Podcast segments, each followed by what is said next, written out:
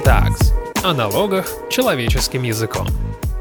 Здравствуйте, уважаемые слушатели! В эфире подкаст Guten Tax и его ведущий Алексей Савкин. Каждый раз после научно-технической революции или крупного технологического прорыва у человечества возникает надежда, что вот теперь-то все проблемы будут решены. Так было после изобретения конвейера, радио, компьютера или вот блокчейна. Каждый раз многие думали, что теперь можно будет лежать на диване, как пелось в той старой песенке «Вкалывают роботы, счастлив человек». В 2018 году я участвовал в конференции по Legal Tech, и мне там примерно об этом рассказывали. Скоро будет один сплошной Legal Tech. Но пока, как мы видим, не случилось. Удалось ли внедрить какие-то элементы искусственного интеллекта в юридическую сферу? Есть ли какие-то IT-решения, которые оказывают серьезную помощь юристам? Как будет развиваться российский легалтех. Об этом мы сегодня спросим руководителя налогового департамента группы компании Siemens Владимира Зайцева и управляющего партнера юридической компании Tax Advisor Дмитрия Костальгина. Здравствуйте, коллеги. Добрый день. Всем привет. Владимир, первый вопрос хочу вам задать. Расскажите, пожалуйста, обрисуйте, что представляет из себя сейчас российский легалтех что это вообще такое. Мне вот тогда рассказывали, как он перевернет юридический мир. Я, конечно, не специалист, но похоже, что пока никто ничего не перевернул. Да, я тоже думаю, что ничего не перевернул. Если мы начнем обсуждать, что же такое Legal Tech, ну, это, в принципе, везде, где технологии так или иначе помогают юристу. Кто у нас самый главный игрок? Это где? Это кто, скорее, да? где это везде рядом с юристами. А вопрос, кто это и что это. Кто у нас главный игрок на рынке Legal Tech? Ну, это компания Microsoft. Microsoft Word в первую очередь, Microsoft Excel. До этого это были производители пишущих машинок, бумаги, карандашей. В некотором роде они же и остаются ведущими игроками. Я думаю, Word лидирует с большим отрывом. Дальше переходим к нечто более современному и более такому специфическому именно для права, потому что Word, карандашами, фломастерами пользуются не только юристы. Что у нас? Ветераны этого рынка. Это, конечно, справочно-правовые системы. Консультант, как мне кажется, с большим отрывом за ним идет гарант. Потом кодекс, может быть, найдется что-то еще. Есть какие-то зарубежные справочно-правовые системы, которыми некоторые юристы пользуются. Да, это непосредственно предназначена для юристов, для того, кто так или иначе связан с правом. Вопрос, что есть сверх этого? Ну, к сожалению, сверх этого есть не так много. Есть какие-то сайты, которые там позволяют найти юриста-фрилансера. Legal Tech это формально, это Legal Tech. Отличается ли это от сайта по поиску фриланса там дома убраться? Нет, не отличается ничем. Или репетитора найти. Или, Или репетитора ребенка. найти, да. Просто надо во всех страничках сайта заменить репетитора на юриста, адвоката, ну и описание как бы предлагаемых услуг поменять. Все. Дальше есть э, системы электронного документа оборота, система электронной подписи. Относятся они к праву в некотором роде, регулируются правом, несомненно. Являются ли это технологии специфическими для права? и созданными только для права. Нет, не являются. Электронная подпись, да, для права нужна, в налогах нужна, сейчас там декларация по Ну, в обороте нужна. Да, да, в обороте нужна, удобно, но фактически это криптография, и это не то, что у нас ассоциируется именно с работой юриста. То есть там нет никакого decision making. За тебя машина не думает, никаких решений не принимает, никаких решений не предлагает. То есть это помесь сайта, каналов коммуникации, имейла в первую очередь с криптографией, для того, чтобы это все было защищено. То есть никакой машины с юридическими мозгами нету, да? Ну а какие там юридические мозги? Нет. Просто криптография, просто каналы коммуникации. Все. Где нам помогают принимать некоторые решения, прямо или косвенно, это конструкторы документов. Там уже какая-то юридическая логика заложена, ну, в первую очередь, конструктора договоров, но, возможно, и других. Я видел некоторые конструкторы исков, а, а, претензий. Да, там для того, чтобы это сделать, должен немножко поработать юрист, но там вся логика жесткая, там не будет неожиданных ответов. В принципе, это обычные сайты. Ну, как правило, это все равно размещено в интернете. Я, честно говоря, не видел ни одного такого решения, которое локально устанавливается Ну, кстати, в консультанте, по-моему, встроено. Ну, там конструктор Да, бюджетной ну, политики Да, есть. да, вот да, да, да, да, да, такое, да. Ну, вот только вот это вот я видел, э, некоторые версии консультанта можно было локально установить. В остальном это обычные сайты, где жестко задана логика. В принципе, для того, чтобы создать такой конструктор, я очень простую аналогию приведу. Это такой, знаете, как если бы это был многоуровневый help. В реальности чуть-чуть посложнее, но не намного. Ну, такую грустную картину вы описываете. Ну, зато реалистично. Получается, ничего такого-то и нет. Дмитрий, согласны вы с описанием с этим? Ну, я в целом э, с Владимиром согласен. Вопрос просто, что мы ожидаем от вот этих э, сказочных слов, там, legal тех и прочий тех, да, потому что все время кажется, что это какая-то там должна магия всегда твориться. Она во многих случаях-то не сильно нужна на мой взгляд, опять же. И вот Владимир упомянул достаточно большой пласт систем, да, есть система, если мы вот в налоги обратимся, очень последнее время модная история — это внедрение налогового мониторинга внутри больших компаний. Вроде это тоже связано с технологиями, с налогами, или кто-то там тоже пытается развивать, что это текст-тех, но, строго говоря, это тоже ну, просто обычное подключение по интерфейсу одной программы, да, налоговой службы к другой программе налогоплательщика, да, по сути, взаимодействие по API. Да, там есть тоже криптография и так далее, и так далее, но в целом это обычная организация взаимодействия различных программ, которые крупнейшие компании делают почти что каждый день, наверное, да. Поправь меня. Давайте здесь не будем усложнять. Выделил отдельный аккаунт с правами РИТ для сотрудника налоговых органов, дал ему таким образом доступ, дал ему доступ к отдельному фолдеру, где что-то лежит, не то, что там в 1С находится, какие-то дополнительные расчеты файлов на диске. Все. Вот практически и мониторинг. Кто там такого как бы умного, полезного для налоговых органов? Да. Для налогоплательщика? Ну, как бы может быть, но там нет никакого искусственного интеллекта, и на самом деле проводить какое-то сравнение между тех и, и искусственный интеллект, ну, как бы искусственный интеллект входит в тех, но далеко не всегда. Тех намного шире, чем искусственный интеллект. Вот они, магические слова. Я ждал, когда произнесут э, слова искусственный интеллект, и вот вы спрашивали, а чего ты, собственно, ждешь? А я вот жду, что какой-то искусственный интеллект поможет юристам чего-то додумывать, доделывать, докручивать. Вот этого, я так понимаю, что сейчас вообще и в помине нету, да? Ну, есть некоторые зачатки, есть несколько сервисов, которые вроде бы предсказывают исход иска, то есть если вы там подгрузите исковое заявление, то вам что-то предскажет, какова вероятность выигрыша. Ну, я не могу заглянуть под капот таких решений, то есть мне это как бы не дают, но с вероятностью гораздо выше 99% я бы сказал, что там просто решение основано на подсчете слов. То есть какое-нибудь э, исковое заявление, пытающееся отбиться от необоснованной налоговой выгоды, связанной с однодневками, там сразу вероятность будет проигрыша там, 99%. Да, мы можем это посчитать. Возьмем 10 тысяч исковых заявлений, посчитаем, скольки из них встречались слова «однодневки необоснованная налоговая выгода», посчитать, сколько из них было выиграно, сколько проиграно, и вот мы получили процент. Все. Соответственно, 10 тысяч первое исковое заявление, ему приписывается та же вероятность по совпадению слов, что и к исковым заявлениям, которые попали там в первые 10 тысяч, на которых мы делали статистику. Там нету более глубокого анализа, то есть это подсчет слов, ничего более. Ну да, потому что в противном случае, если пытаться более, в кавычках, замысловатые алгоритмы использовать, то, по сути, нужно из этих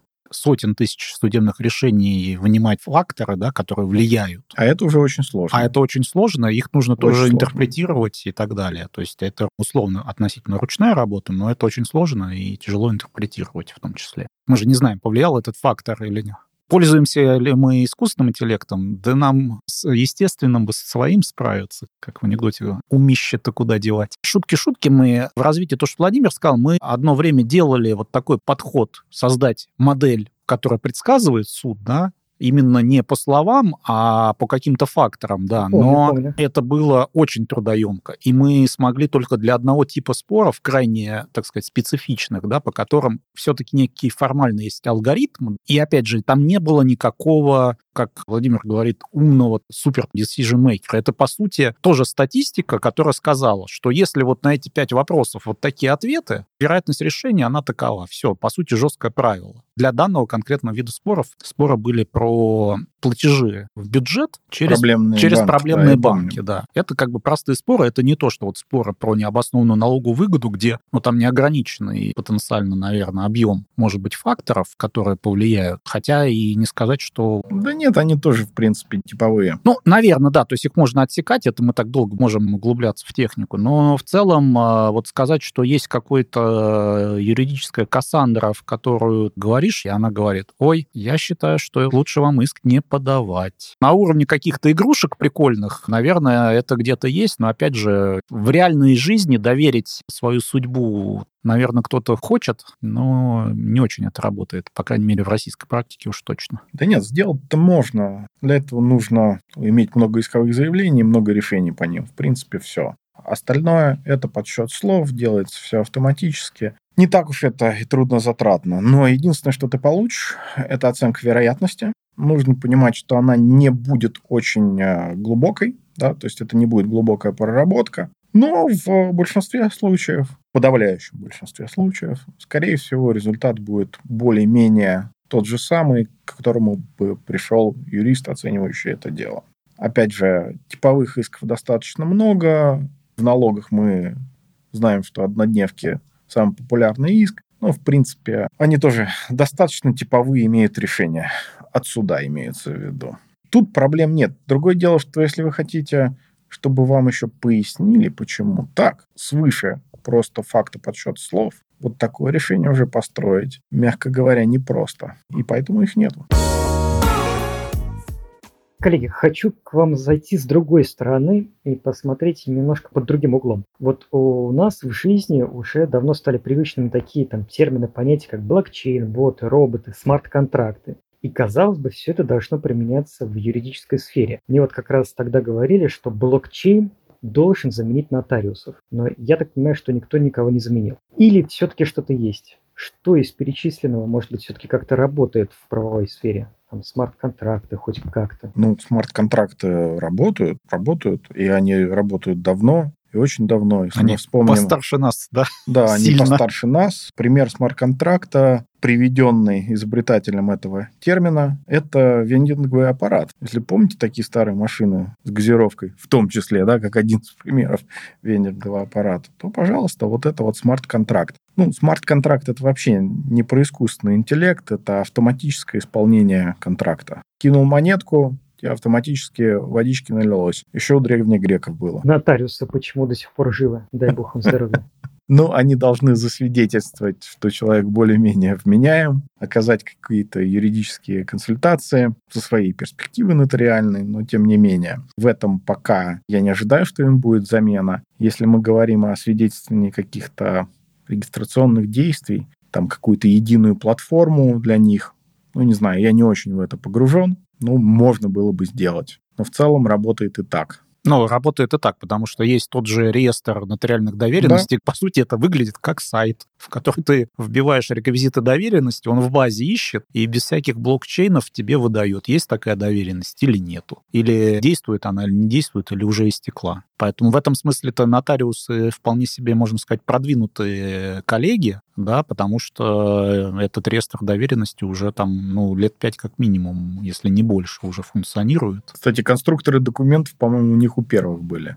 Я видел, что у них все формы есть, и какая-то программка есть, еще в те времена, когда я даже терминов таких не знал и не слышал ни от кого, а у них уже было. Ну вот опять же, так что это передовики. Да. Скажите, пожалуйста, а вот вы упомянули очень интересную штуку, которая предсказывает, возможно, как исход дела, но вы говорите, что по сути речь идет о подсчете слов. Я слышал, что за рубежом внедряет такую систему, некую нейросеть, которая определяет, какие меры правового воздействия можно применять к человеку или компании. Условно, можно ли отпустить его под залог или оставлять за решеткой. Вот расскажите об этом, пожалуйста, и будет ли когда-нибудь такое у нас, чтобы не судья решил оставить его за решеткой или отпустить, а вот некий искусственный интеллект. Такие системы есть, они используются в США, не уверен за счет всех штатов, но используются.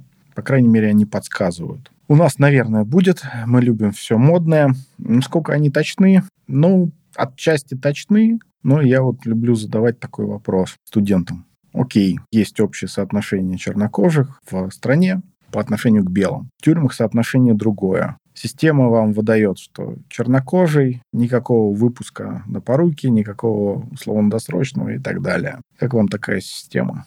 Вы из э, гуманитарных соображений говорите, что нет, я такого слушать не буду. После этого, если вы судья на выборной должности, ну, предположим, да, что вы выборный судья, вам население, которое вас выбирает, говорит, уважаемый судья, что такое? Посмотри на статистику, почему вы их выпускаете. Мы не хотим, чтобы они ходили рядом с вами. Ну и как вы будете объяснять свои решения? И одной, и другой стороне. Человек вам скажет, я чернокожий, ты меня за это не выпускаешь. Выпустил его. Белый скажет, что что ты его выпустил? Посмотри на статистику, сколько их сидит.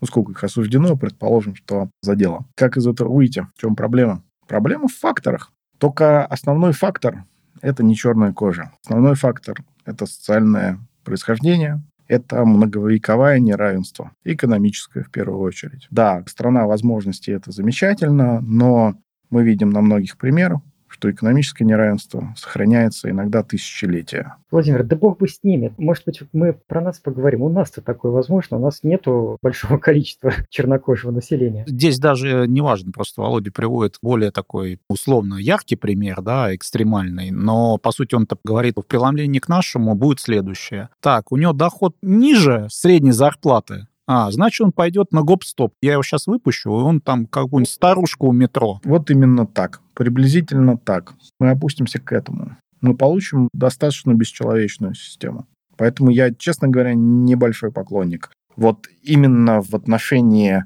людей, именно в отношении уголовного процесса. То есть мы действительно придем к тому, что основными факторами да, можно убрать фактор цвета кожи, да у нас он не сильно релевантен, да, у нас более-менее однородное население. Даже в США можно вообще из анкеты, из обучающих выборок этого условного искусственного интеллекта цвет кожи убрать, но тогда там останется экономическая составляющая. И получается, мы будем осуждать людей по критерию их происхождения, то, в чем они вообще не виноваты, у них шансов, может быть, не было. Поэтому это плохо. Но при этом я могу поддержать в отношении каких-то исков, которые, скорее всего, вообще не должны были бы рассматриваться, а в каком-то другом порядке должны были взыскиваться, ну, с возможностью оспаривания уже в нормальном суде.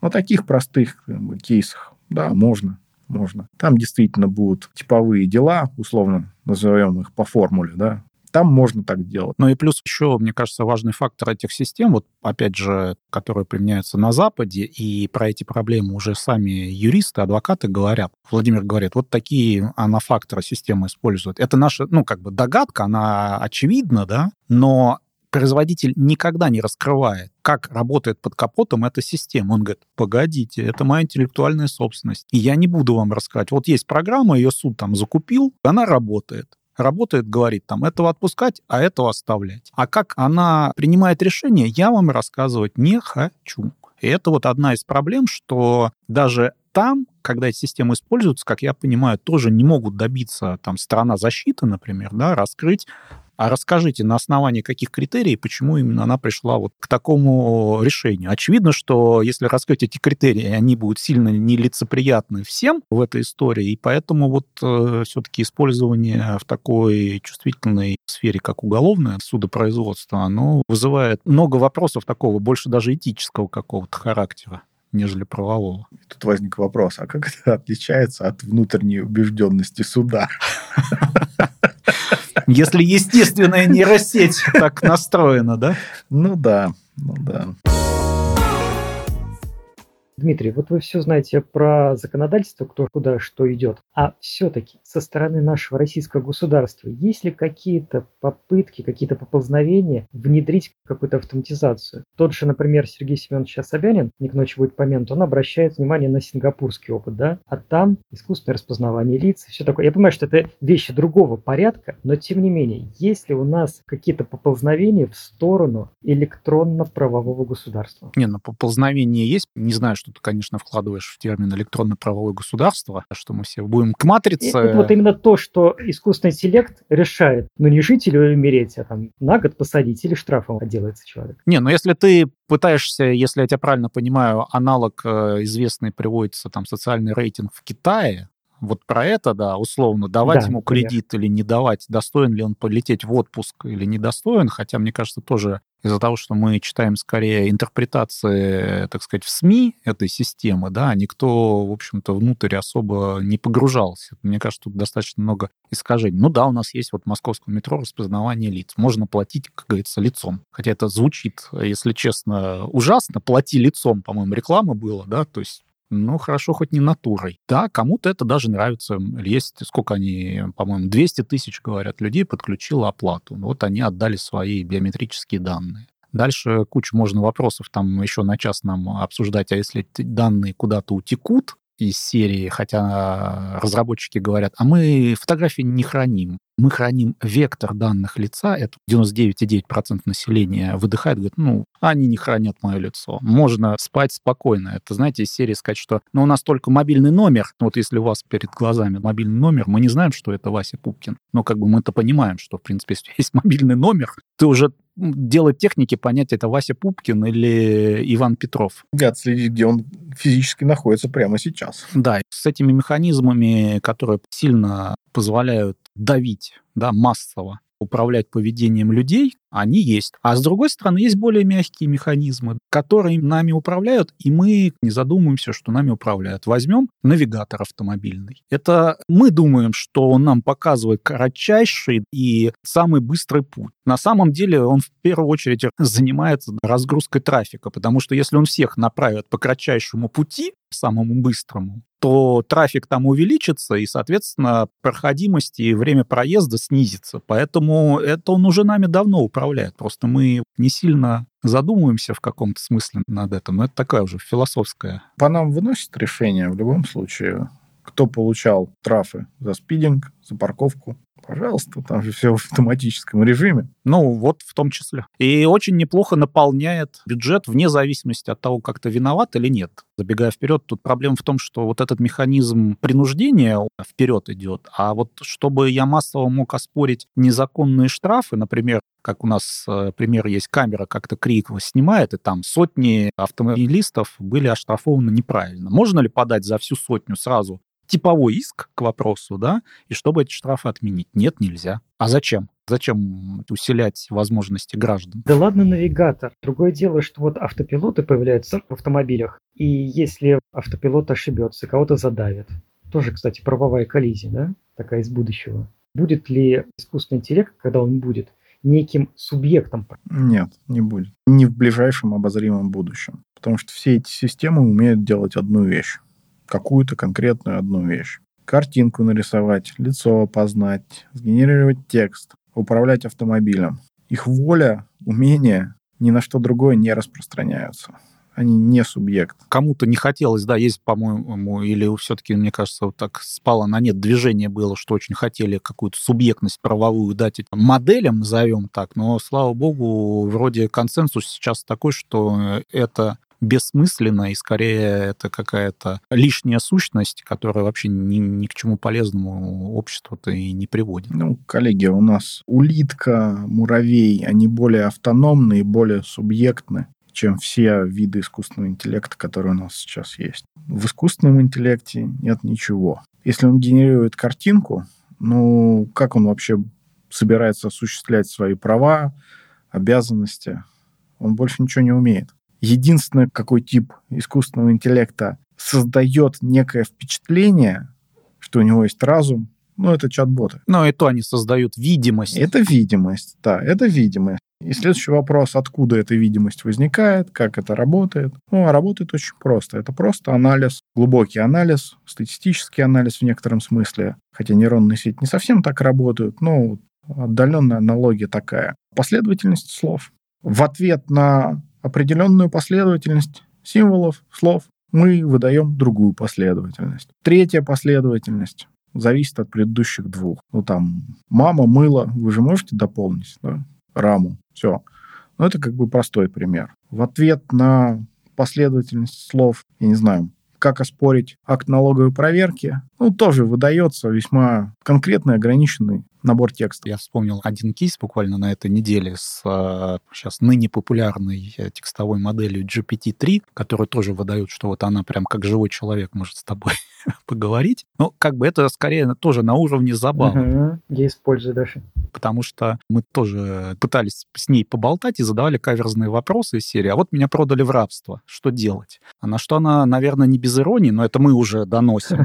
Первое предложение звучало следующим образом. Да, к сожалению, законы не везде работают. Дальше там предлагал обратиться к правозащитной организации либо к юристам. Поэтому, ну, опять же, там нету никакого разума, или какая там нейросетка у Гугла, условно был такой хайп, что программист нанял ей адвоката, потому что он посчитал, что у нее какая-то внутренняя воля, там, сознание, что она даже может испытывать страх, но это как бы... Слушайте, сделать нейронную сеть, которая будет говорить тебе, папа, не убивай меня, это не представляет большой сложности. Понятно, коллеги, это вы сейчас говорите. Давайте немножечко таким займемся футуризмом благодарным и представим, как будет развиваться искусственный интеллект через там как-то 10, 5, 10, 15 лет и как он, в принципе, наконец-то может заработать в юридической сфере. Можете вы какие-то дать предсказания, желательно конкретно, а потом проверим. Заработать он может. Вот эти вот э, сети от Google, GPT, последний GPT-3, что последнее было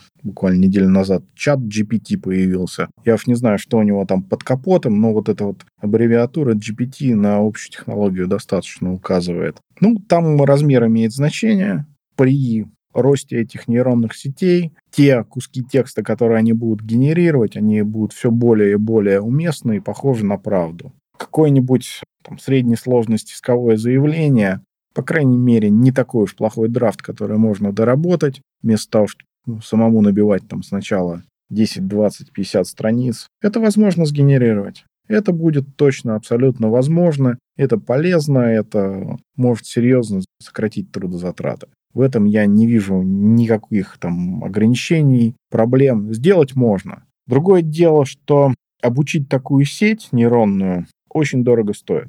Просто обучение этой нейронной сети она уже разработана, есть архитектура. Вот именно сделать ее более специализированной под юридические вопросы, это дорого стоит. Там есть некоторые подходы, как можно сократить затраты, хотя бы там до нескольких миллионов, с десятков миллионов долларов. Да обучают сначала нейронную сеть просто до условного владения языком, на котором она должна излагать. Это дорого, это трудозатратно. После этого там дообучают, довкладывают информацию, тексты из нужного домена знаний, там, медицинского, юридического, какой нужен. Но все равно это не дешево. Это не дешево.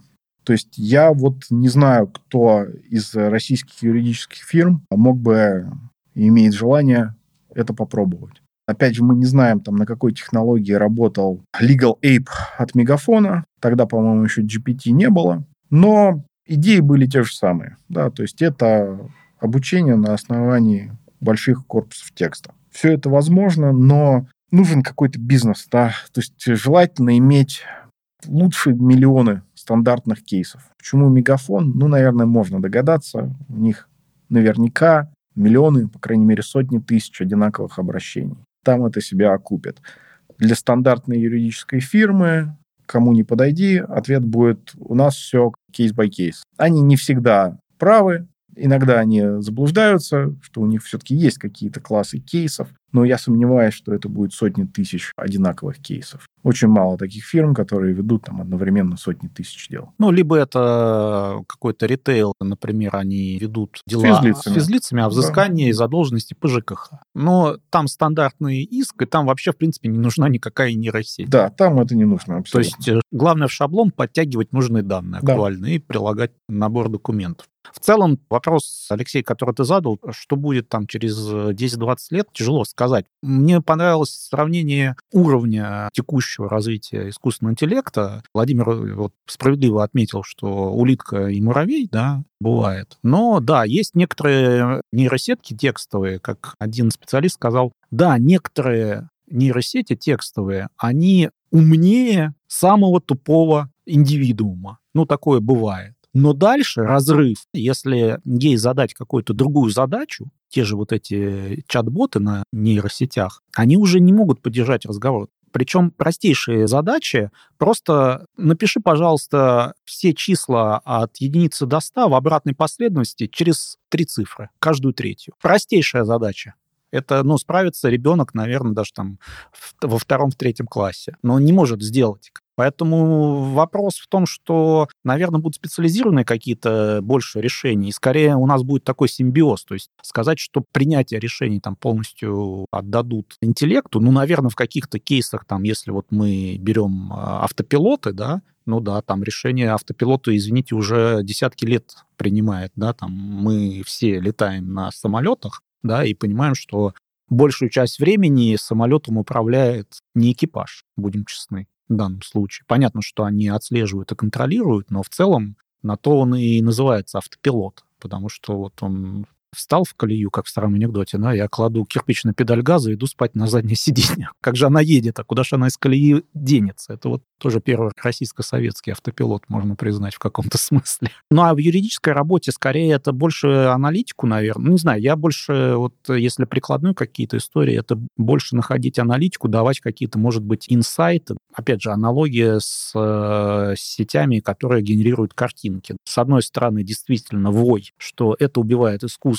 и всех иллюстраторов, и всех художников, потому что любой прыщавый школьник может сгенерировать э, картинку такого качества, ну, правильно давая команды нейросети. Это, кстати, отдельно теперь получается скилл. Нужно уметь с ней разговаривать правильно, так в кавычках. И это все убивает. А другие говорят, нет, это дополнение нашего мозга, потому что иногда она такое видение свое, ну, что-то у нее там замкнуло, да, что называется, и она так смешала что-то, что тебе дает какую-то новую идею в плане творчества, например, которую ты можешь использовать, а может не использовать. Ну, просто вот, чтобы понимали, да, вот когда я там баловался с нейрогенеративной сеткой, я, например, писал такой «Анаконда заглотила кабана» нарисую картинку. Ну, вроде понятно, не понимает э, ерунду. Я говорю, понимаю, наверное, анаконда, кабан очень специфически. Хорошо, очень большая змея ест свинью. Картинка родилась, была нарисована змея большая, а рядом запеченный поросенок на кадре стоял. Ну, поди поспорь. Вот, примерно ну, такой уровень э, понимания. Ну, это вопросы, скажем так, недообучения до того, что ты хотел бы увидеть в результате. Проблема из э, цикла размер имеет значение. Больше нейронная сеть,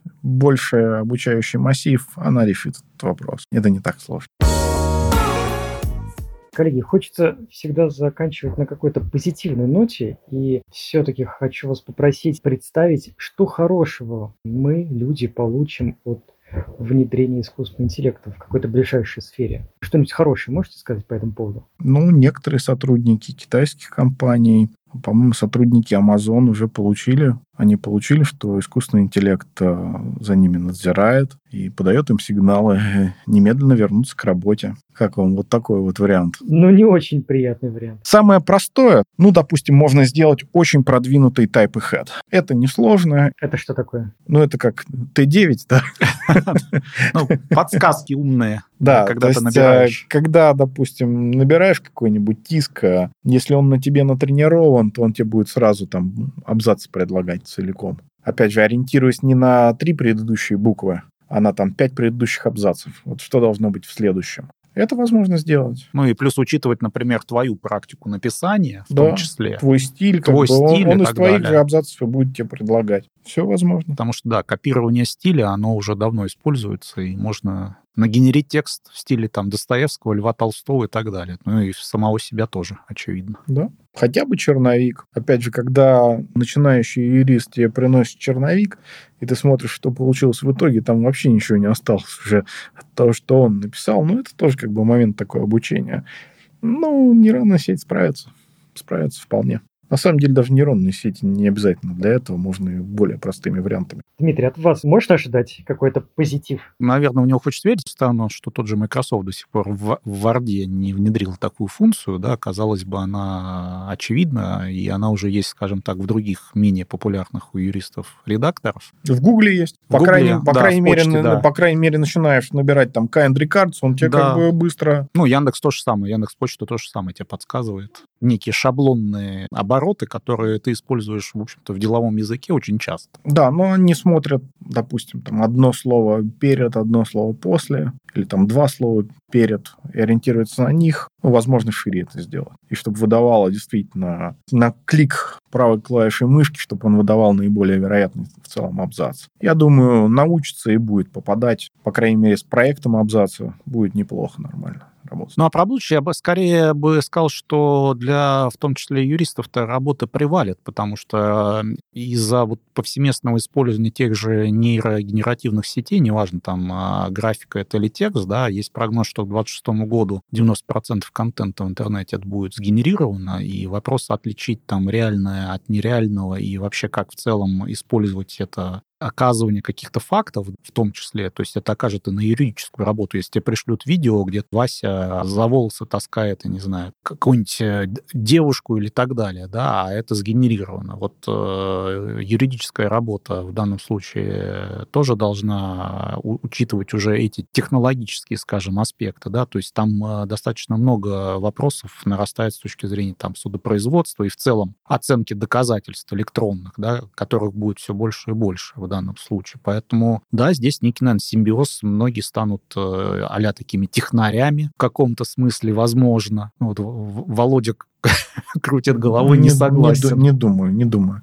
Это вопрос э, скорее технической экспертизы. Не в смысле знаний, а вот э, в стандартном виде там, привлечение экспертов. А, то есть там будут привлекаться эксперты по генерации изображений, у них будут скорее всего, тоже специфическое программное обеспечение для того, чтобы определить, оно было сгенерировано, либо оно реально. Пока я не хочу думать о том, когда научиться генерировать так, что нельзя будет отличить. Пока немножко рановато об этом думать. Хотя интересно. Ну что ж, э, дорогие коллеги, дорогие слушатели, наверное, на этом мы будем завершать наш разговор. И напомню, что сегодня мы беседовали об искусственном интеллекте в правовой сфере. И спасибо большое за эту беседу руководителю налогового департамента группы компании Siemens Владимиру Зайцеву и управляющему партнеру юридической компании Tax Advisor Дмитрию Костольгину. Всего доброго и удачи. Всего доброго. Всем. Пока.